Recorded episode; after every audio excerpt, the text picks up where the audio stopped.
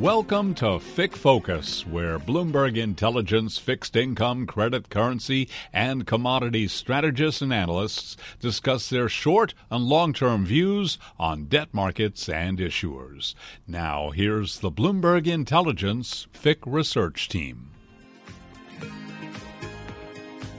Good morning. Good morning. Today is Tuesday, the 22nd of February, and welcome to the Bloomberg Intelligence Emerging Market Lens and Look Through podcast. I am your host, Damian Sassower, and today we have a real, real treat for you all as we're joined by Dr. Fabio Natalucci, Deputy Director of Monetary and Capital Markets at the IMF in Washington, and his colleague Rohit Goel, financial sector expert and member of IMF's market surveillance team. An absolute privilege to have you both here with us today, gentlemen. Thanks so much for taking the time. Oh, thank you so much for, for having us. Really a pleasure to be here. Great. Well, Fabio, you know, we're going to have to begin with you. I mean, look, sustainable finance has emerged as a key area of focus for global investors and policy officials worldwide. But we'll get into that with Rohit in just a few minutes. What I have to ask you before we dive headfirst into the ESG spaces, you know, perhaps you could just provide our listeners, our audience, with a sense of you know what the International Monetary Fund is currently seeing in emerging markets and what the outlook for f- financial stability may be, and more importantly, how you personally are thinking about it. Yeah, so thanks again for, for having us here. So, and the, the opportunities to just uh, chat with you about these issues. So let me start maybe with think about quickly the, the building block, the lenses we use for financial stability, right? So we try to separate risk from financial vulnerabilities and our overall financial assessment. Like the reason we do this because risks are something we can't foresee, right? So two years ago, we're not going to be obviously uh, COVID was not on our list of possible shock. So we want to be out of that business. What we can do though, we can look at financial conditions, uh, which is essentially the pricing of risk. We can look at financial vulnerabilities. Financial vulnerabilities are things that essentially amplify a shock, right? Whether these are valuation uh, misalignment, so valuation that are detached from fundamentals, whether those are more structural vulnerabilities like leverage, liquidity, maturity mismatch, currency mismatch, interconnectedness of the financial system. Then we look at the overall financial stability assessment, projecting out the distribution of global uh, GDP, one year, three years, so short term and versus medium term, and then look at what we call the left tail, so the downside risk to growth. Those are that's the framework essentially, the lenses we use to to assess financial stability. Now, where are we today? I think today it's a very interesting juncture. Um, hopefully we'll be exiting the, the virus. Uh, we are in the middle of starting policy normalization in advanced economies. Emerging markets already started uh, last year, and there's a lot of variation across countries. So to summarize briefly where we are, I think financial stability risks are still contained so far. Uh, the recovery is ongoing, strong, uh, and also extraordinary measures that have been put in place uh, during COVID, both monetary policy and fiscal policy, but there are vulnerabilities that remain. And so what are these vulnerabilities? I think global debt is a historical high, uh, particularly in the in the sovereign sector. That is true for advanced economies, but also in emerging markets. Like that reflects essentially the fiscal response to, to, to COVID. Uh, normalization is it's ongoing. Again, as I said, emerging markets have started uh, in earnest last year. But you have also discussion among major central banks like the Fed, uh, the ECB, Bank of Canada, Bank of England, or how to normalize and what would be the impact on financial condition. Of course, tightening financial condition is the intended objective of policy. Ultimately, they want to bring inflation down, right? Very high inflation, stubbornly high. At the same time, they want to avoid a disorderly tightening of financial condition that might actually put the recovery uh, at risk. So, and then finally, what does it mean for emerging markets? Like what, how is that going to impact emerging markets who are facing high rollover risk and then they are financed, uh, they need to finance that uh, externally. Um, so if you want, I can go to some of the specific issue for emerging markets maybe now before we go into sustainable yeah, finance. Yeah, no, I mean, look, I think you hit on the three primary points, right? I mean, elevated debt levels, you know, the normalization, the, uh, the, you know, the coming storm, as it were, of of uh, central bank balance sheet normalization, right? And and and again, you know, how is emerging market going to behave in this environment? And it's one, as you rightly know, is marked by uh, elevated election risk. I mean, we've got some major yeah. elections coming through, as well as some of the idiosyncratic risks we're seeing in, uh, in, in Central and Eastern Europe as it relates to Russia and the Ukraine. So maybe, yeah, if you could just point out a couple of the hotspots worldwide and give us a sense of what's going on. Yeah, so maybe starting, one of the risks obviously has to do with domestic possible shocks, right? So we continue to see a very asymmetric recovery uh, uh, between advanced economies and emerging markets, but even within emerging markets. Part of it has to do with vaccination, penetration, uh, and the impact that is having on economic activity and mobility. Uh, related to that is inflation. Inflation has been rising sharply last year, well above uh, expectation by by analysts and push emerging markets essentially to start tightening monetary policy well ahead of advanced economies to start. We have seen a tightening of domestic financial condition, but importantly, there is been differentiation, right? So we see differentiation, first of all, in terms of inflation, say between LATAM, Eastern Europe versus Asia, relatedly to the responsive monetary policy, central banks in LATAM and advanced and emerging Asia, they're tightened much more aggressively than what we see in Asia. And also in terms of the impact on domestic financial condition. We have seen an increase in yields, uh, domestic local currency bonds. Also, we have seen differentiation in terms of how much these have increased. Again, with Asia lagging on that front, as well as in terms of differentiation on the part of investor with respect to external funding costs, right? Particularly by, by ratings. So that's the domestic piece. There is then, as I mentioned quickly before, the risk of a tightening of global financial condition, particularly a disorderly tightening, right? So we want to see some tightening of financial condition. You want to slow demand if you want to control and bring inflation back to target. The issue is a disorderly sharp tightening of global financial conditions that may actually have an impact on emerging markets and may actually put the recovery at risk, right? Through currency depreciation, possibly also through an increase in real uh, U.S. yields having impact on term premium in emerging markets. Now, that said, what we have seen so far is that emerging markets have been quite resilient uh, this year. We have seen emerging markets equities that have strongly outperformed the S&P since the beginning of the year. So the S&P was down 8% yesterday. Aggregate EMs uh, equities are still up about 1%. Uh, we have seen bond yields, local currency bond yields moving higher, but in a relatively uh, orderly way. Uh, in part, I think because emerging markets have already started tightening. And so they already benefit from that, and the emerging market asset can offer some sort of carry advantage uh, vis-a-vis advanced economies asset. Um, there's also seen an, an, abatement of the virus concern, so some uh, diminishing of concern about growth. Maybe a couple of more things in terms of emerging market specific issue we are looking at. One is the cryptoization risk, right? The idea that crypto assets are being possibly can be adopted by emerging markets. And what does it mean in terms of monetary policy, intermediation of the banking sector, and so on? That's a, a topic that we have covered uh, with financial stability uh, report in the past.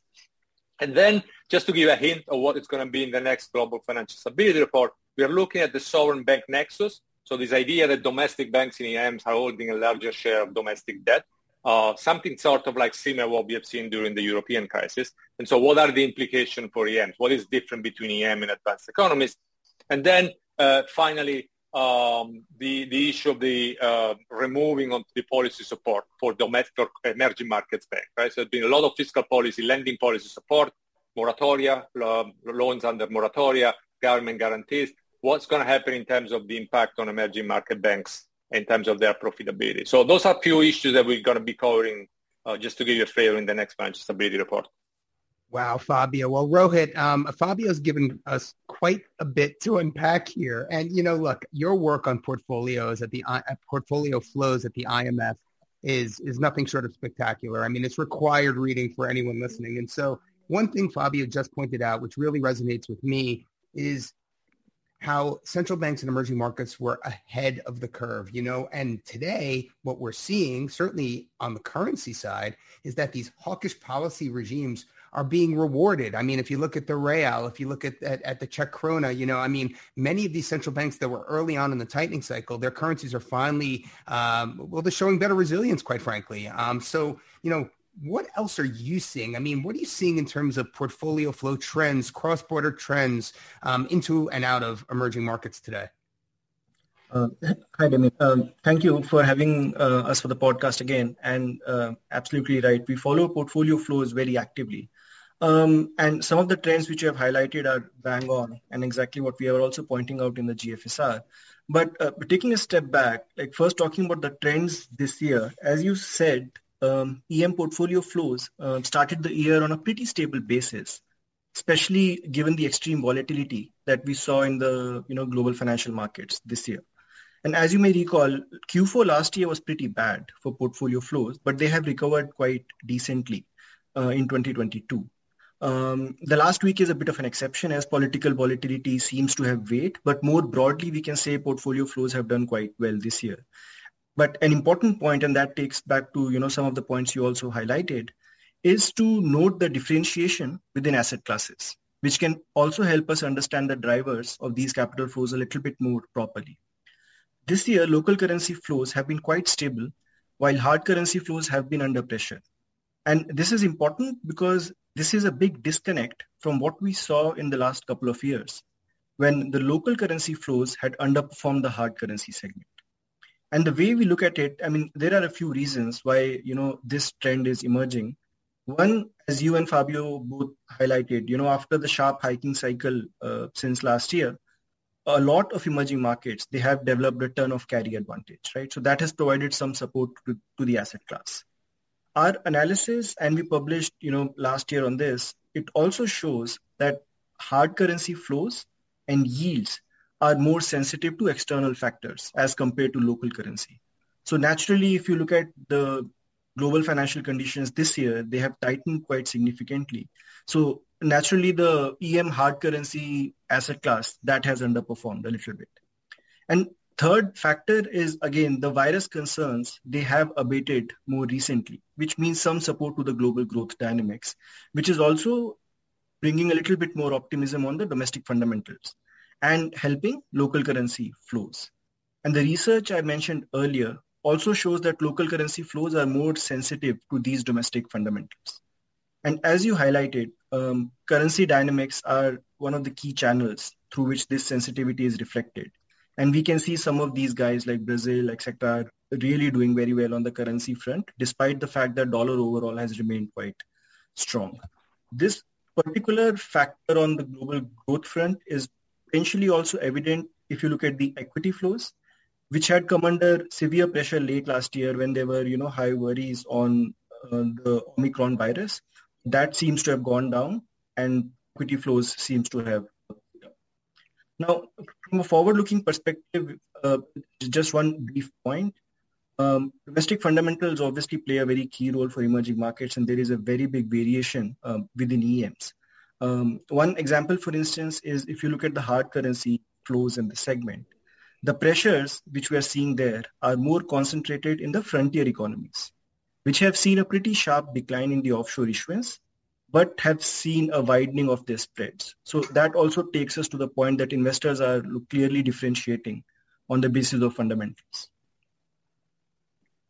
I mean, and so let me ask you this. I mean, if we are indeed seeing what you're calling for, the fact that local flows are actually showing less sensitivity to global financial conditions and hence, you know, the the, the quant tightening cycle, which, you know, uh, the, the wave of tightening that the Fed and the ECB and all the other developed market central banks are coming, you know, is now the time? I mean, do we believe that maybe EM local debt can serve as sort of a safe haven amid uh, the morass we're seeing? I mean, I think Fabio pointed out earlier, if you look at the, the handful of asset classes across both equities and fixed income that are up year to date, they're few and far between with the exception of emerging markets, right? So, you know, just if you could expand on that for me a little bit, I mean, is that something that investors, you know, can can sort of look at emerging markets as a as a relative safe haven if financial conditions are tightening here in the U.S. and other developed markets?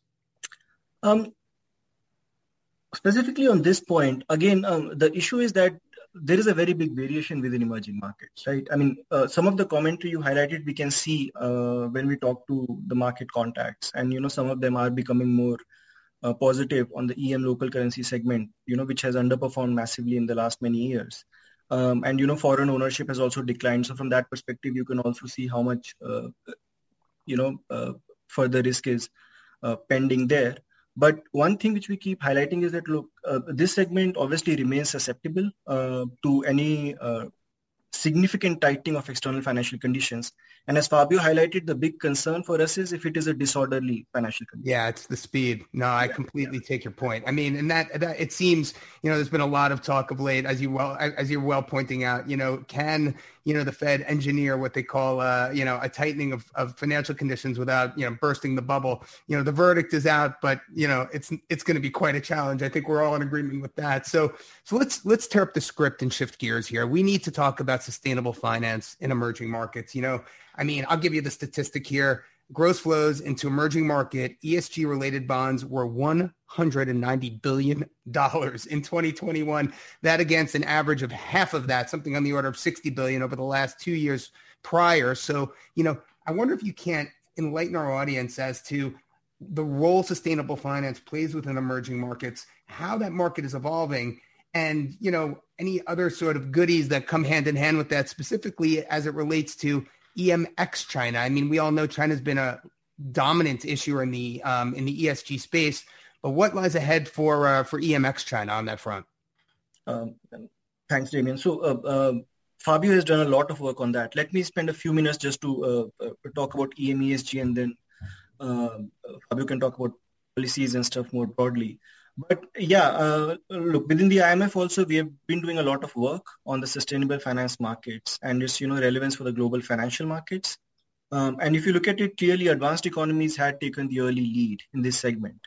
Uh, but sustainable finance strategies have become more mainstream for EMs.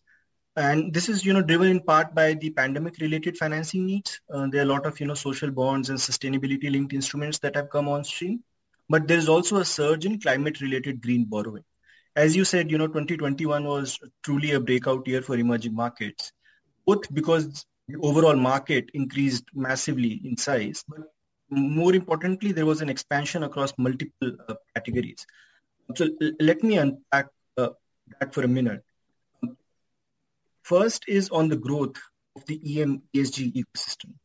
As you you know rightly pointed out, uh, gross issuance of EM sustainable debt was almost you know 200 billion dollars last year, and that was more than three times the average in the last few years. So clearly there is a very massive acceleration. Um, in terms of the equity segment, the sustainability related equity flows, that segment is a little bit more mature than fixed income, but even those flows increased by almost 25% YOY. So clearly this segment is becoming more important. Now, another way, and you know, we look at the financial stability risks, right? So for us, one lens to look at it is how much of EM financing is actually tied to these ESG instruments, right? And the data that we put out shows that these instruments now account for almost 18% of the offshore financing mix for EMs, which is almost a four times increase in the last few years. So wow. that clearly shows that, look, this segment is becoming more important for EM financial stability risks, but more broadly for EM fixed income investors. Now, um, this is the overall size. Uh, but as you said, you know, the segment can be quite concentrated. So we also looked at the breadth of this ecosystem and uh, we saw a rapid expansion around that. So uh, first on the region, as you said, right, China is has always been a dominant player, but even the other emerging markets, they have really picked up. Like issuance by EMs excluding China it's almost 50% of the total issuance in the last three years, which was just around one third over you know 2016 to 2018. So the point being that other countries are also coming on stream. And just to name a few, for instance, you know Chile is a clear leader, and it's already issued almost 12 to 13 percent of GDP over the last five years, and followed by Peru and Mexico. So clearly, LATAM countries are taking a lead. But even um, without the regions, uh, it's also important to look at the different kind of instruments which are a part of this ESG, you know, ecosystem. Green bonds, which remain sort of the core part of the market for EMs as well as for advanced economies. It, you know, that remains the case. But if you look at other instruments like social bonds, sustainability linked instruments, they are also growing in importance. They you know, accounted for almost 50% of the total issuance in the last three years. Wow. And these instruments are quite relevant for countries outside of China. Like, for instance, Chile is about social bonds primarily.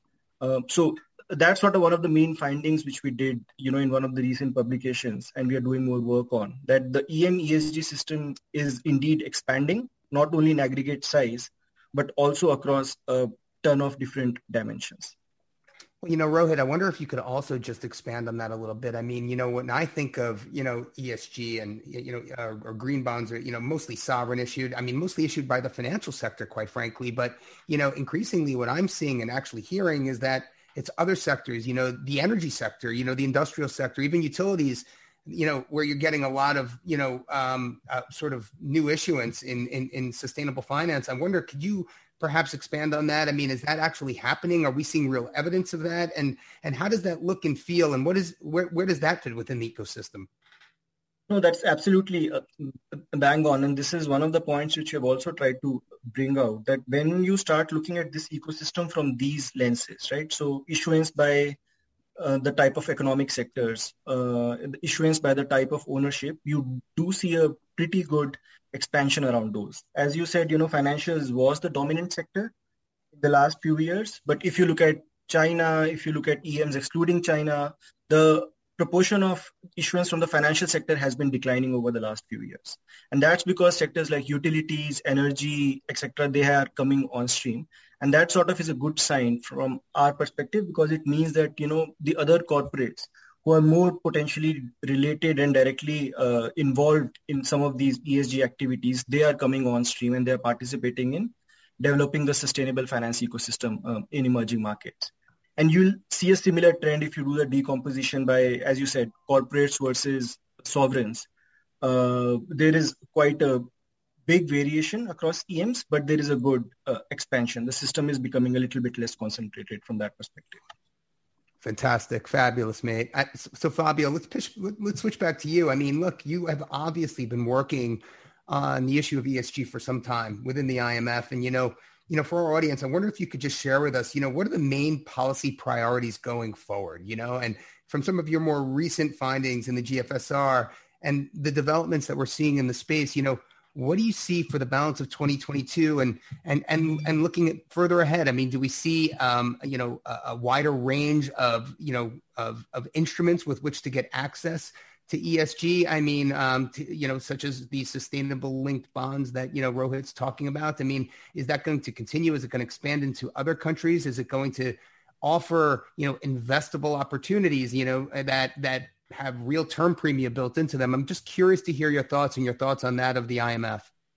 Yeah, so we have done uh, quite a bit of work on the in the global financial stability report. Like I'll give you just two example. One, we look at physical climate, physical risk, and how much of that has been is being priced in global equity markets. Um, and I think the quick answer to that is not much yet.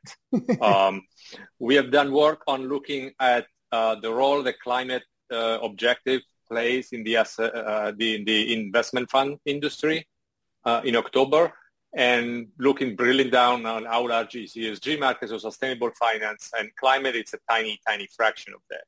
Um, and part of it is because there's more need for information. So I think we, in terms of policy recommendation, um, what we we, we, uh, what we have suggested that policymakers should do is strengthen what we have called the global climate information architecture. And what we mean by that is like a three-leg um, architecture, right? It starts with the data.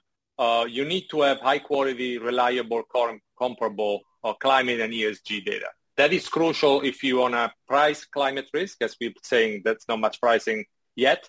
Um, if you want to prevent greenwashing, which is a big problem, particularly in emerging markets where the data issue is even larger. Um, if you want to use climate data to in terms of risk management at financial institution and also stress testing on the part of, of central bank. And finally, to foster sustainable finance market So you got to start with data, good quality, reliable, and also comparable across jurisdiction.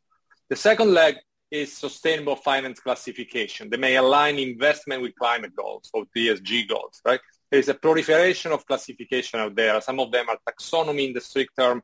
Some of them are more principle-based some in the public sector, some in the private sector. So we need some convergence in terms of this uh, sustainable finance classification. And then the third leg has to do with disclosure. We need harmonized, consistent set of climate-related sustainability disclosure standards so that corporate can disclose using same standard across the globe and so that the financial institution investor can use that information. Now, we have seen some progress. I mean, the fund, obviously, in some cases, I represent the IMF in some of these places. We're participating in different fora from the Financial Stability Board to the Network for Greening the Financial System in Europe, where I co-chair a work stream on climate data, on the uh, IPSF, the IFRS Foundation, or newly established international sustainability standard boards. We provide advice to that. So there's a lot of work ongoing, good progress in terms of data, uh, good progress in terms of standards. Uh, eventually, at least in some countries, going toward mandatory disclosure standard. I think on the classification, there's more need for convergence. And so if you want to think about where I think the, this um, progress needs to be done, especially as it relates to emerging markets and they transition to a green economy, outside with data. You need quality data. You need information system that allow, allow data collection. You also need verification and audit of this data.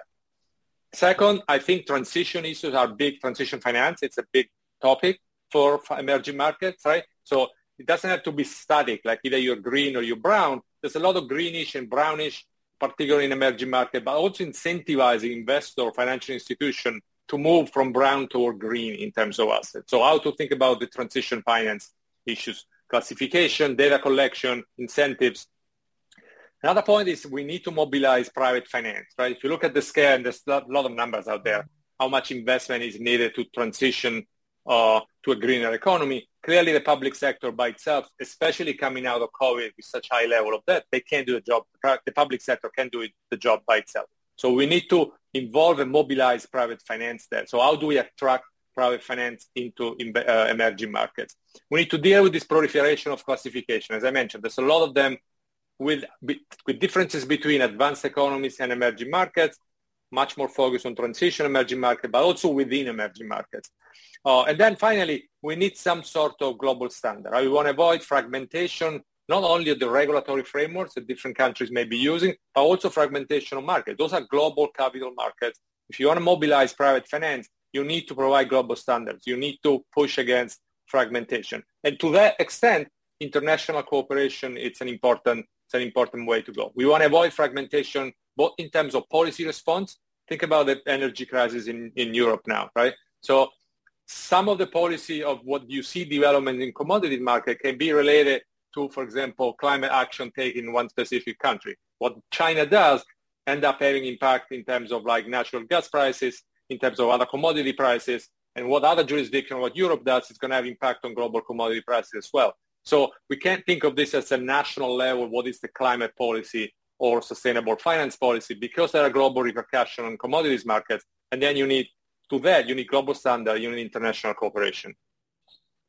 Gentlemen, I mean, thank you so very much for taking the time to join us here today. I mean, protecting the efficacy of the ESG asset class is something near and dear to my heart, Fabio. So thank you for sharing all the things that you and the IMF are doing to take us there. And so, gentlemen, with that, I must thank you both and thank you to our audience of ever enduring, always committed EM enthusiasts for your time and your continued interest. Keep well, stay safe, and keep moving.